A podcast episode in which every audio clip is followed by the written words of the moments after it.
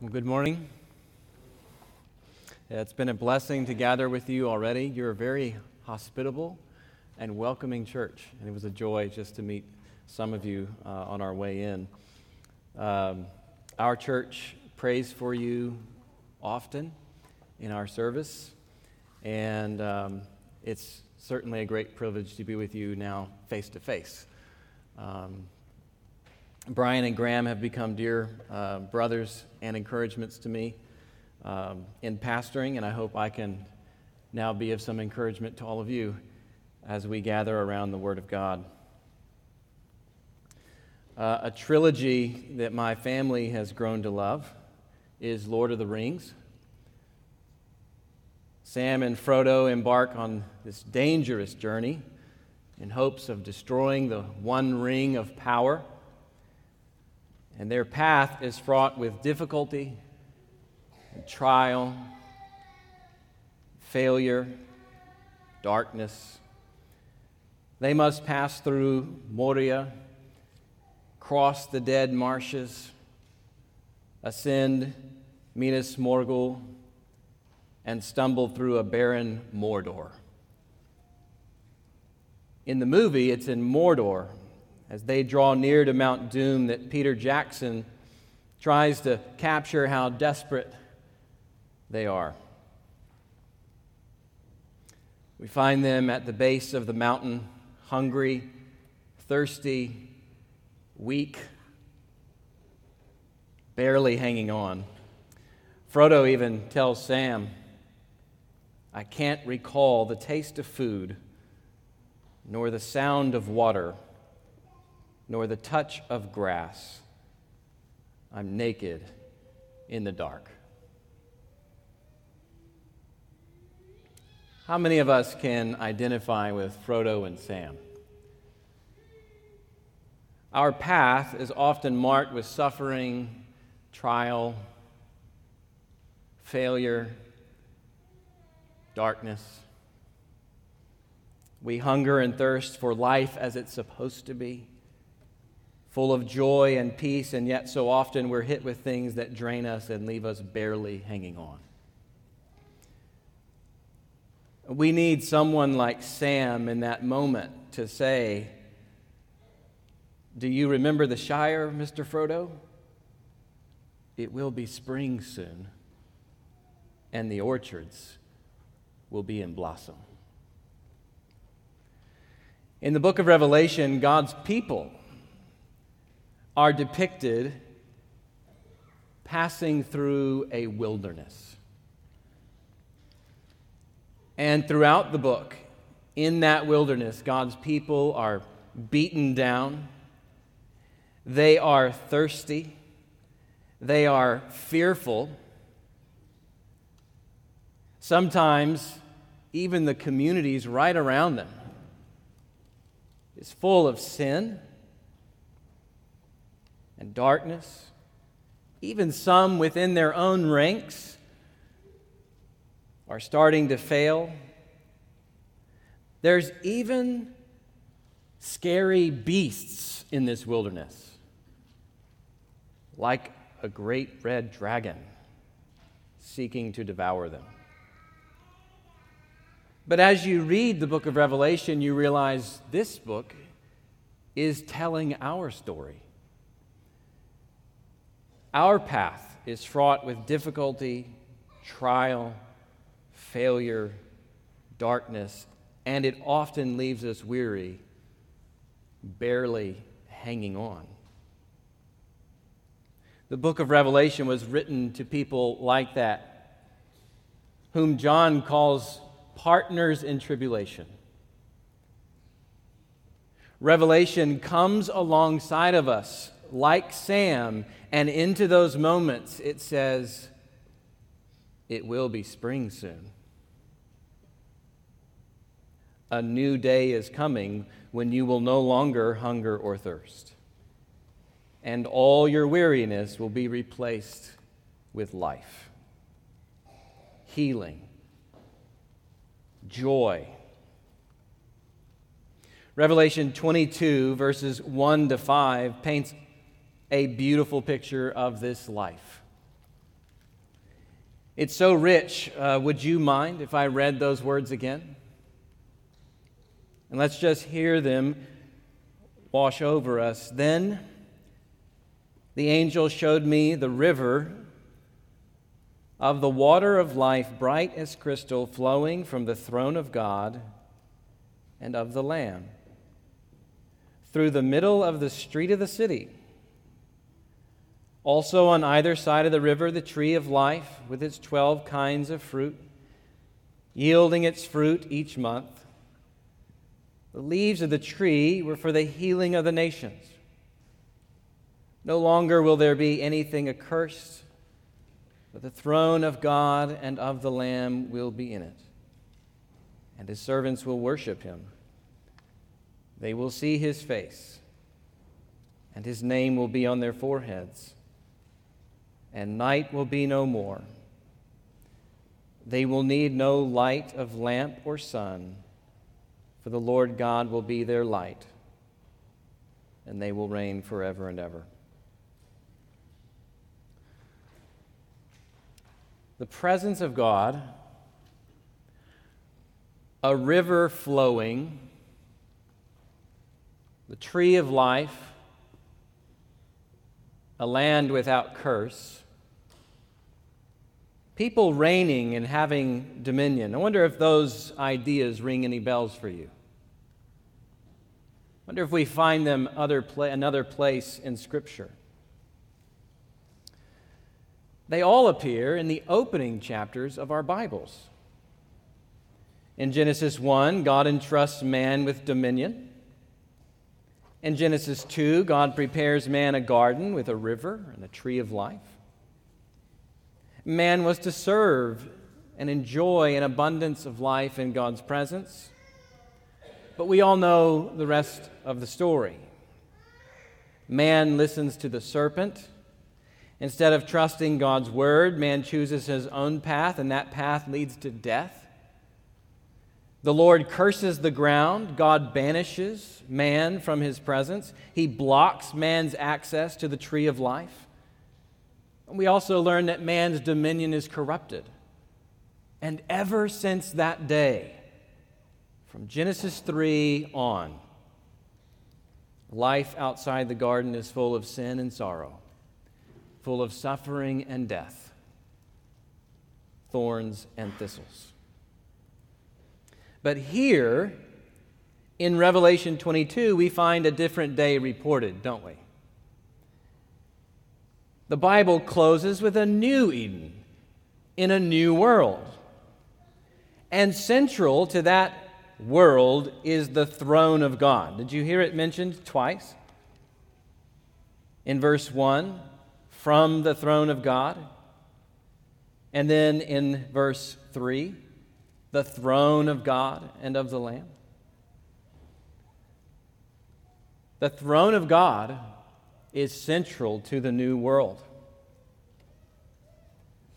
To this point in Revelation, John has developed this sharp contrast between God's throne in heaven and Satan's throne on the earth. God's reign in heaven, and Satan cast down to the earth. God's dwelling in heaven, which gives life, and Satan's dwelling on earth that takes life. In chapter 13, verse 2, Satan even gives his throne, that is his authority, to other beastly kings of the earth. And they used their power to attack God's people. But here we read of a new day where God's heavenly throne has now come down to earth and replaced all of the rebel thrones.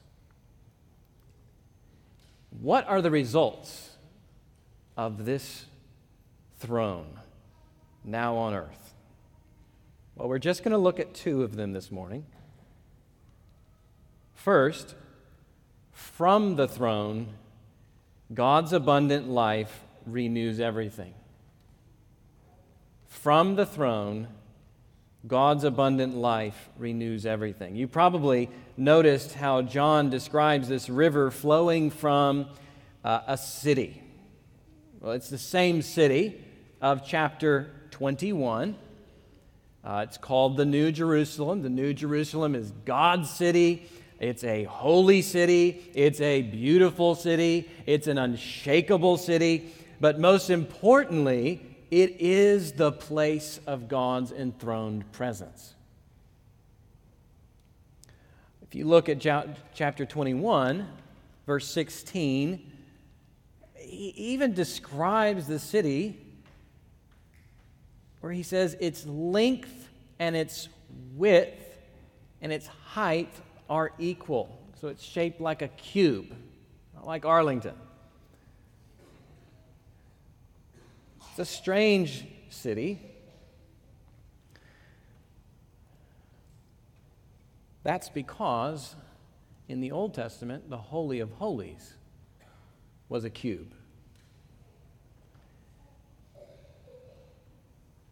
The point here in 21 is that the Holy One has made the entire city his most holy place. And unlike the days of old, where only a few mediators had access to God's presence, now everyone has access. God's presence fills the entire city. So everyone, all of God's people, all who belong to the Lamb, get to participate. That's chapter 21. And now, John in chapter 22 is moving within that city that's full of God's enthroned presence. Within that city, John sees the river of the water of life. My wife, Rachel, loves plants, succulents, vines, flowers, cactus, bulbs. They're all, there are many, many plants at our home. And some days, like when it's cold, it's hard to know if you're outside or inside. They've all been brought in.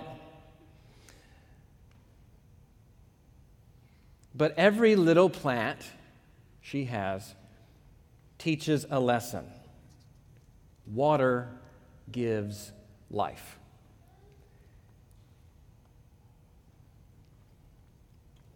That's what nature teaches us. That also makes water a fitting symbol for spiritual life throughout the scriptures.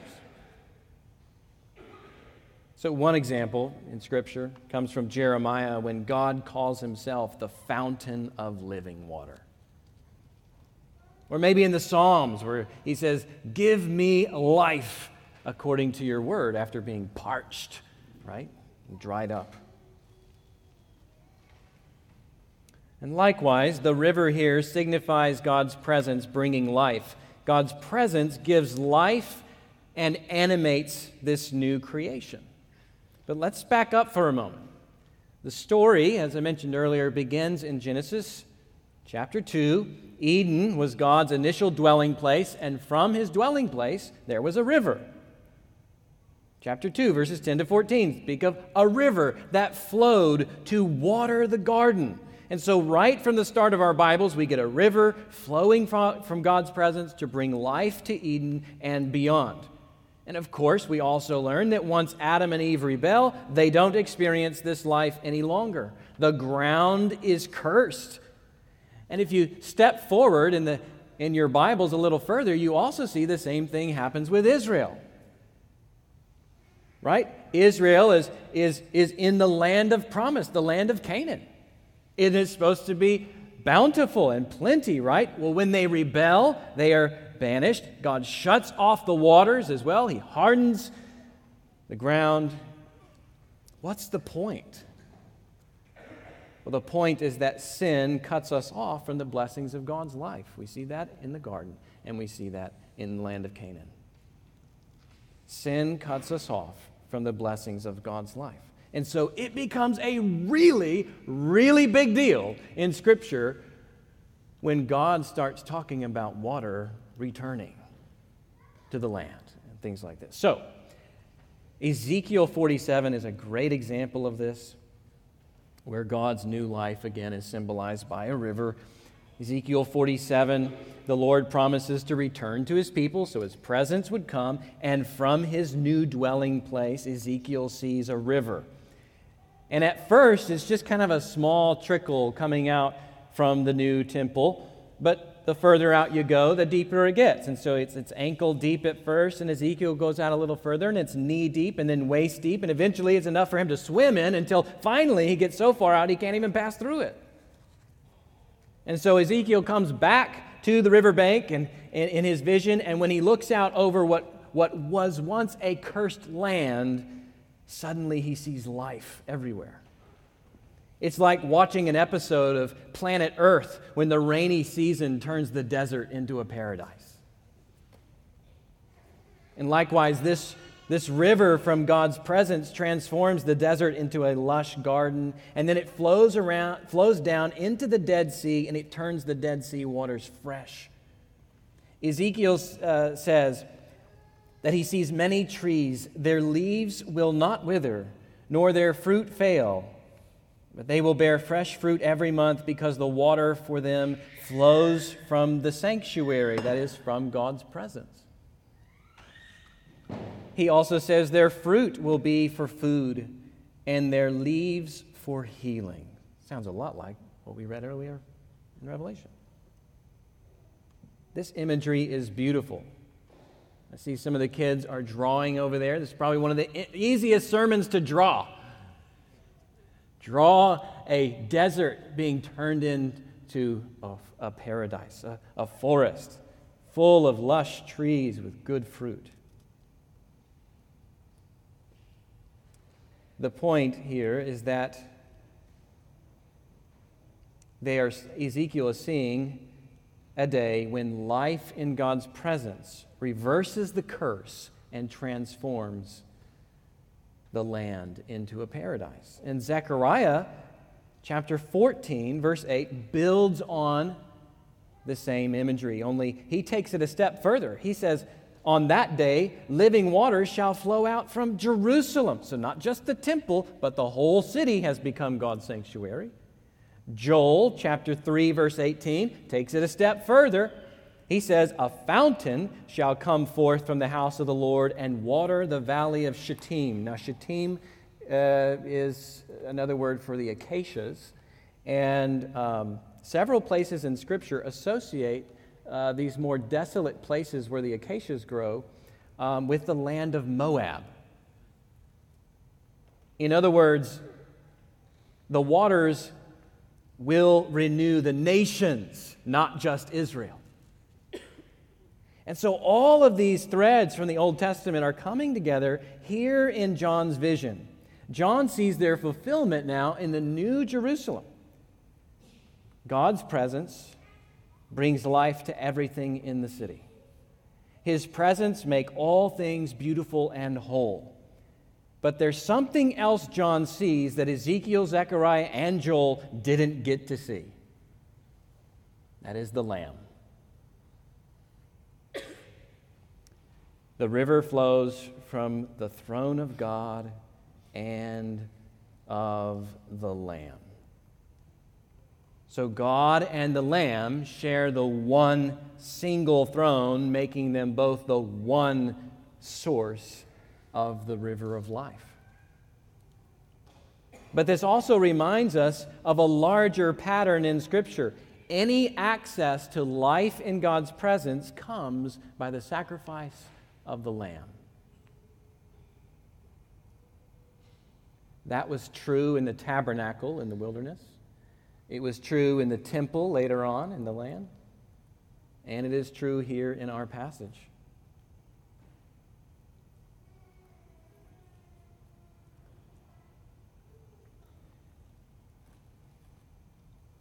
Access to life in God's presence only comes through the sacrifice of a lamb. Only this lamb is no longer dead. He was once slaughtered, but he is risen and enthroned to give life. In John chapter 7, I mean, I mean, not John, uh, Ezekiel, uh, Revelation chapter 7, verse 17, John sees this lamb, same lamb, guiding his people, his weary people, guiding them to drink from the springs of living water. And so, something to keep in mind here is that only through the Lamb, Jesus Christ, do we have access to life in God's presence. So, if you want access to life in God's presence, you come to it through the Lamb, through Jesus Christ. Adding to the picture here, John also sees the tree of life on either side of the river. Now, that could mean he's got this elaborate root system that that spans both sides of the river. It, it could mean that the tree's canopy extends over the river. Others have said that this might be a collective noun where the tree, the one tree, represents many others. But the point stays the same, regardless what position you take. We're seeing the total reversal of man's condition. Right? In Genesis 2, once again, we first see the tree of life in the garden. And, not much is said there about the tree and we can speculate. Um, but Proverbs helps us. Uh, Proverbs 3:18 compares the tree of life to wisdom. Um, Proverbs 11:30 compares the tree of life to a righteous person and his behavior. Proverbs 13:12 compares the tree of life to a, a satisfied desire. Uh, 15, chapter 15, verse 4 of Proverbs compares the tree of life to a gentle tongue. And so you get the impression that whatever the tree's makeup, to eat from that tree shows this deep satisfaction with God's word and how those words order and bless all of our relationships. And had Adam found his satisfaction there, this, this would have been man's condition forever in God's eternal wrath. Instead, Adam eats from the tree of the knowledge of good and evil, contrary to God's word. And basically, this was Adam and Eve's way of determining good from evil without God and in the place of God. And so God ban- bans them from the tree of life. Genesis 3, verse 24. God drove out the man, and at the east of the garden he placed the cherubim and a flaming sword that turned every way to guard the way to the tree of life. And so sin means we no longer have access to eternal life. And in Adam, that is all of our story. We are still outside the garden. But for those in New Jerusalem, when that city comes down, God opens the way to the tree of life again. From all sides, we see that people take and eat. It bears 12 fruits according to each month, point being that its bounty never ceases. In the Lord's presence, we will always be satisfied. Also, like the trees that Ezekiel saw, the leaves of this tree bring healing. But whereas Ezekiel saw them healing only Israel, John sees the leaves healing the nations. Now, you could ask, well, healed in what sense? Are they healed physically? Are they healed spiritually? Are they healed relationally? I think the answer is D, all the above. The life emanating from God's presence restores everything and everyone in every way. The first half of verse 3 makes the same point, but it states it negatively. No longer will there be anything accursed, meaning cursed because of sin. Like when God cursed the ground in Genesis 3 17. And, and since then, all creation groans in futility. Or when God curses the lawbreakers in Deuteronomy 27 and, and, and, how those, and explains how those curses play out in Israel's history. But for those in New Jerusalem, all curses are gone because sin is totally gone. That's the point. There's no more thorns and thistles. There's no more exile. There's no more international conflict. There's no more oppression in Sudan. Sin won't even be a possibility in the New Jerusalem, which makes it better than Eden. Now, you might say, wait just a minute. You said the Lord banned Adam from the tree of life. And you also said, since Adam, no one has had access to that tree. Everyone stands cursed after Genesis 3. How does anyone get to experience the tree of Revelation 22? Brothers and sisters, we need another tree.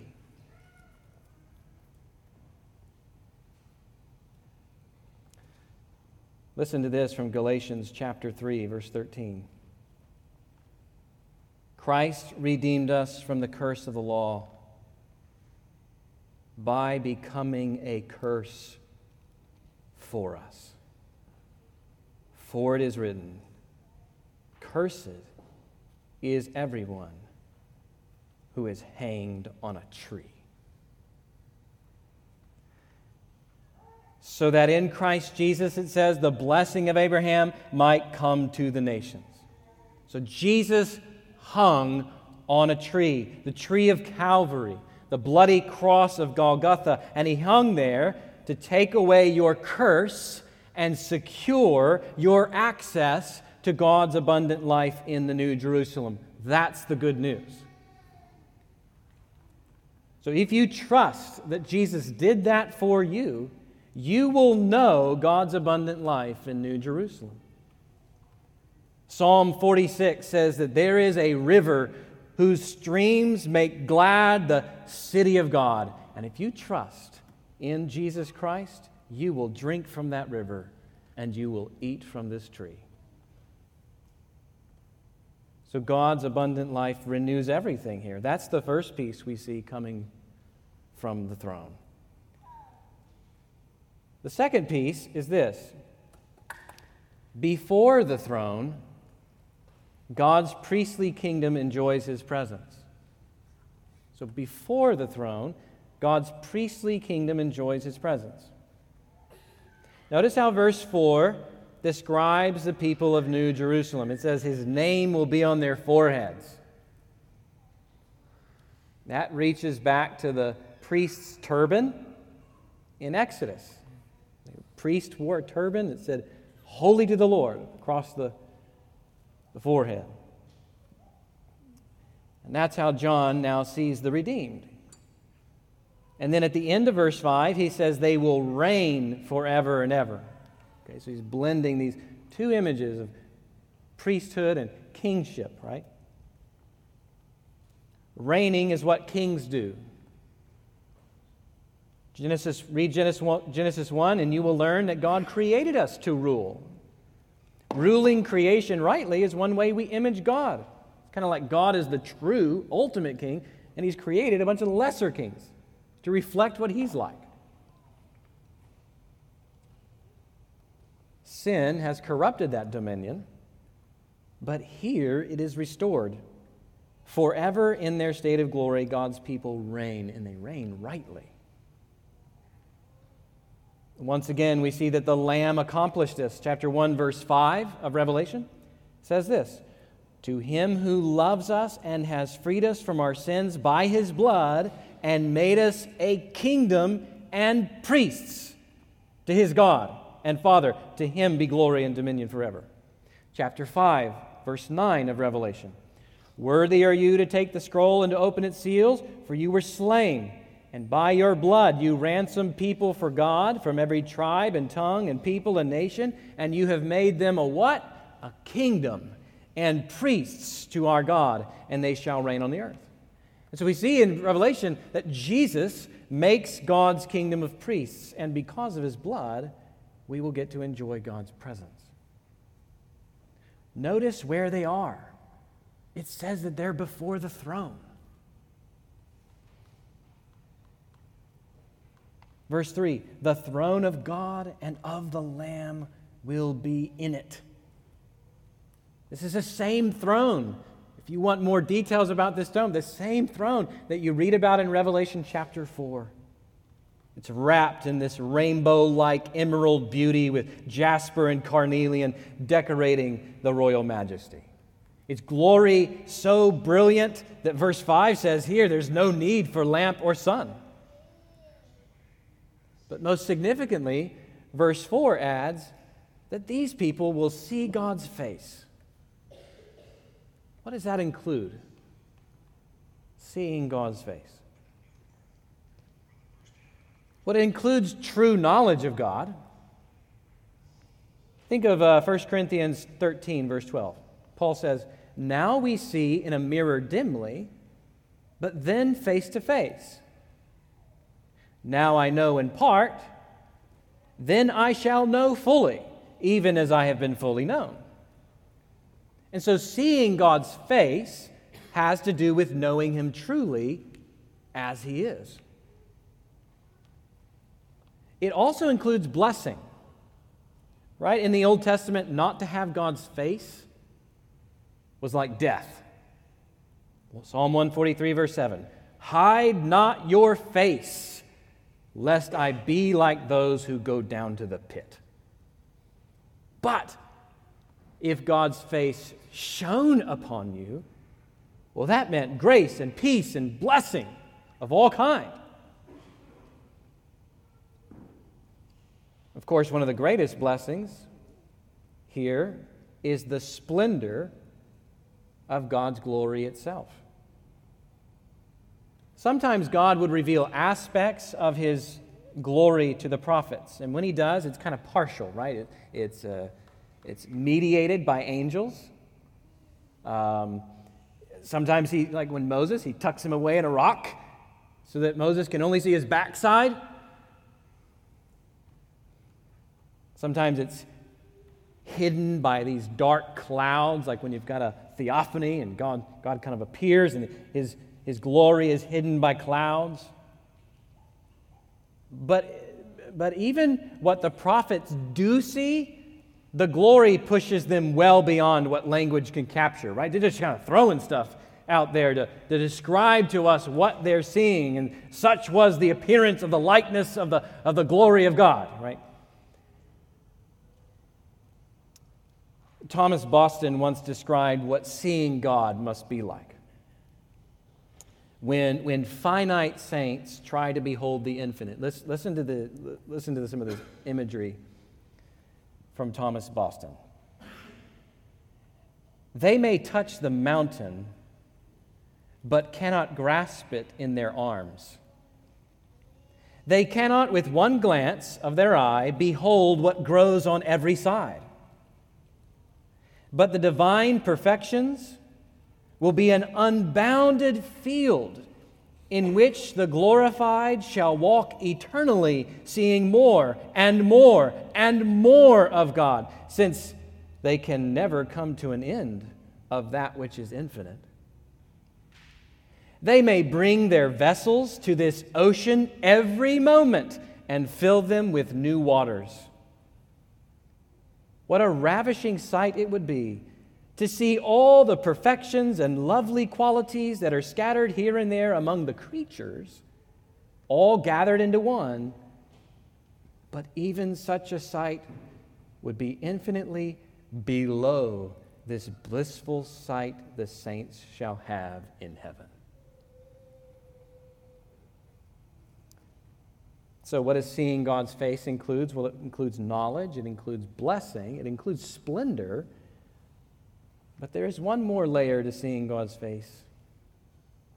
You will see Him unashamed.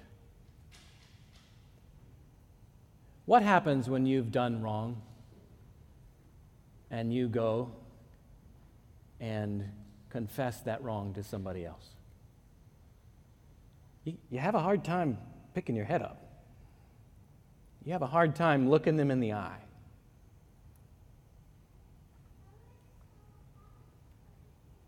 It's even harder when your sin is against that person. Shame keeps you from lifting your face to, to meet their eyes. How much more is this the case with God? At one point, Ezra cries, Oh my God, I am ashamed and blush to lift my face to you, for our iniquities have risen higher than our heads, and our guilt has mounted up to the heavens. But what does it mean in New Jerusalem when it says they shall see God's face?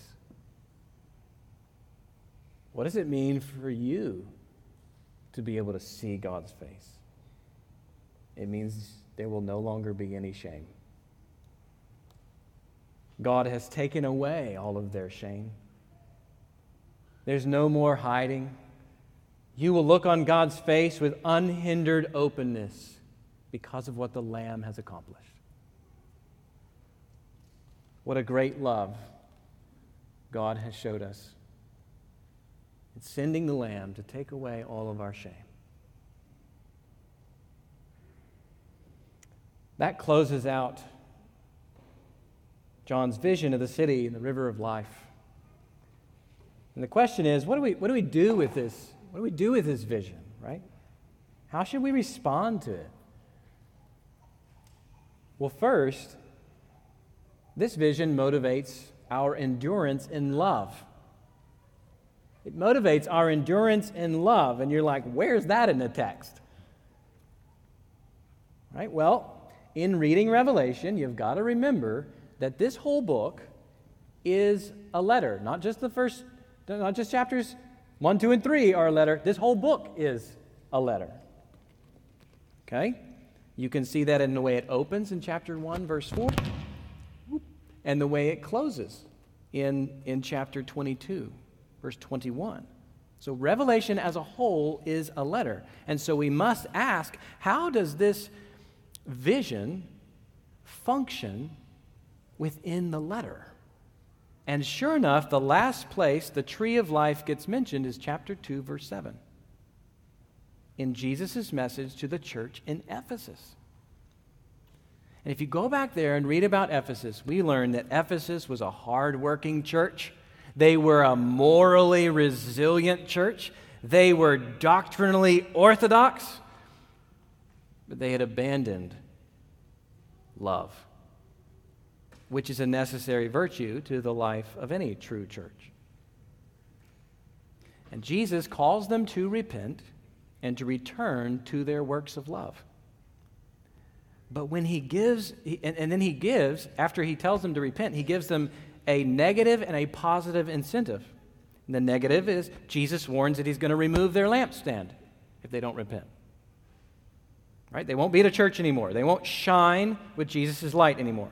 That's the negative incentive. The positive incentive is Jesus promising them the tree of life. He says, To the one who conquers, I will grant to eat of the tree of life, which is in the paradise of God.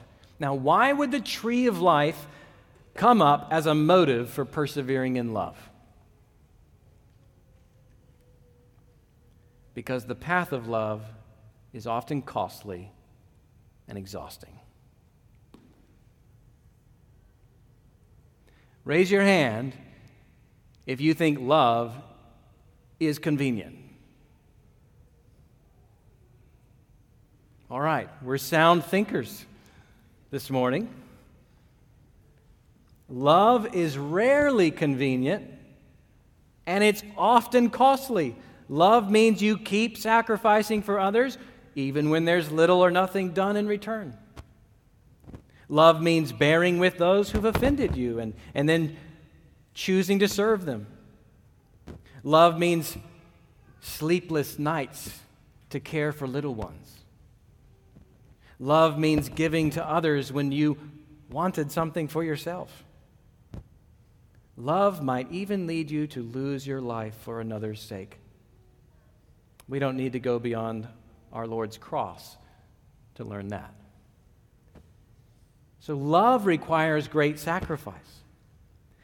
But every sacrifice, every ounce of energy, every emotional strain, every relational tear that you experience because people want nothing to do with Jesus.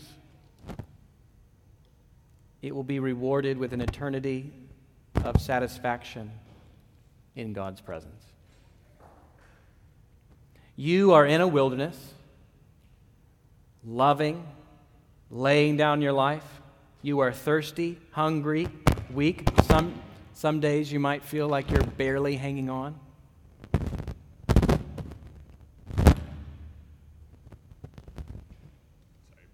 No, it's okay. But God promises here eternal refreshment. Eternal refreshment for you beneath the tree of life. The Lamb will guide you to springs of living water, and you will be healed and know life like never before. And so keep enduring in love. That's how this vision relates to our need to persevere in love. Also, something else to consider here draw near to the Lamb now for living water. Draw near to the Lamb now for living water. Now, last Sunday, Brian preached to you a sermon titled Gospel Realities Now. You remember it? From John 16? Gospel Realities Now. And he showed you from John 16 things like how Jesus turns sorrow for sin into fullness of joy and how Jesus turns false assurance into, into true peace. He does that for us right now as we come to Him and trust in Him. Well, I want to I want to add to Brian's list. Uh, check, check this out. In John chapter 4, why does Jesus offer the Samaritan woman living water. Right? Whoever drinks of the water that I will give him will never be thirsty again. The water that I will give him will become in him a spring of water welling up to eternal life. And then John in John 7:38, why does Jesus say that anyone who believes in him out of his heart will flow rivers of living water. And he says he was referring to the Holy Spirit. Why? Because the blessings of the, of the new age, the age that we've been talking about today, those blessings have come crashing into the present in the person of Jesus. So we don't have to wait until the very end to begin experiencing eternal life. He offers it now through the gift of the Holy Spirit. What is it that finally transforms the world in Revelation 21 and 22? It is the presence of God.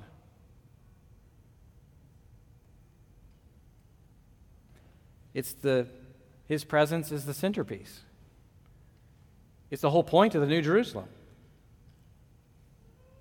Well, guess what you get when you trust in Jesus? The presence of God in the Holy Spirit. If God's presence will remake the world like we've been talking about today, imagine what God's presence can do in your life today. Don't wait till the end. Draw near to the Lamb now and often. Seek his face in prayer. Listen to his word. Walk with him day to day. If the Lamb can and will do all of this at the end for his people, if God's presence turns wastelands into paradise, think of what he can do in your life now. Think of what he can do for your marriage. Think of what he can do for your parenting and your household. Think of what he can do for the family next door that's falling apart things won't always be this way. You won't always be this way, at least for those in Christ. So you're not stuck.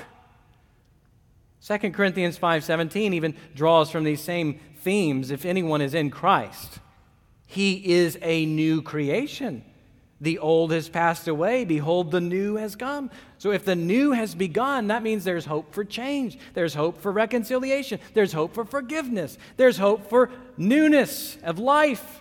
There's hope for growth. And so, draw near to the Lamb now to begin experiencing this living water through the gift of the Holy Spirit. And then finally, rest assured in Christ, your life has a great ending. The Lord is not ignorant of your difficult path. He sees what you are facing and He knows what you need to see in order to keep going. Right? And you need to see the river of life. Consider what God's people were enduring when He showed them the river of life back then in the Old Testament. We talked about them earlier. So in Ezekiel, goodness, the people were about to face ruin and destruction, like Babylon was on its way. Foreign nations would soon overwhelm them. In Joel's prophecy, you got these hordes of locusts that have devoured the countryside and all of their crops. And it puts them in a place where, where Joel says that gladness itself had all dried up.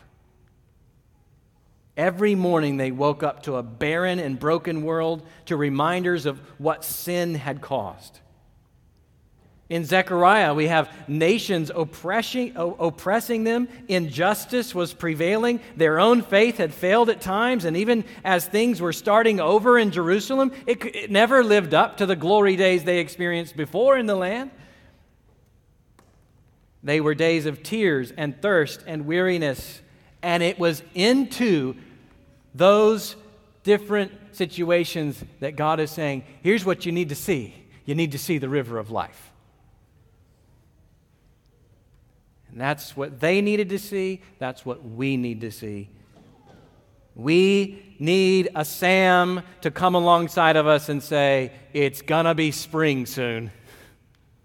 Right? A new day is coming. Revelation is better, though. It's better because the Lamb is already on the throne. The Lamb has already secured the victory. We're just waiting for his throne to come on earth and make it like heaven. So if you belong to the Lamb, this is the end of your story. Your story doesn't end with what you did three years ago in that relationship. Your story doesn't end with, with a spouse who betrays you. Your story doesn't end with, with how you failed the Lord a couple of hours ago. Your story doesn't end with regrets about the past decision.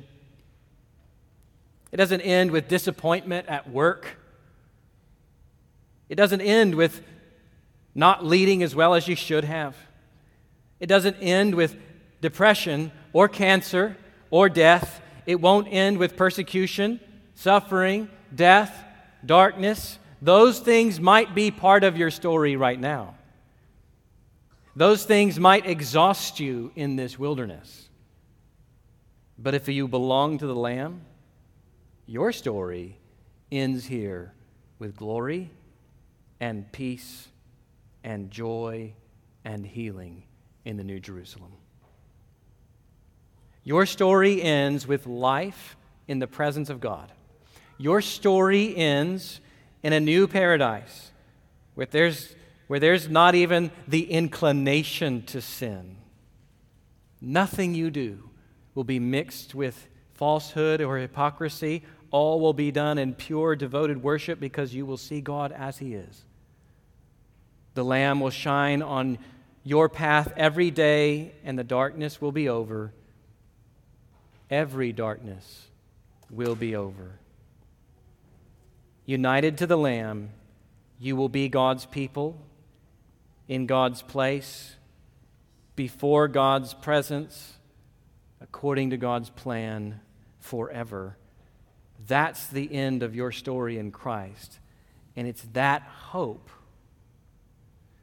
that will help you put one foot in front of the other until the Lord brings us home. Let's pray together.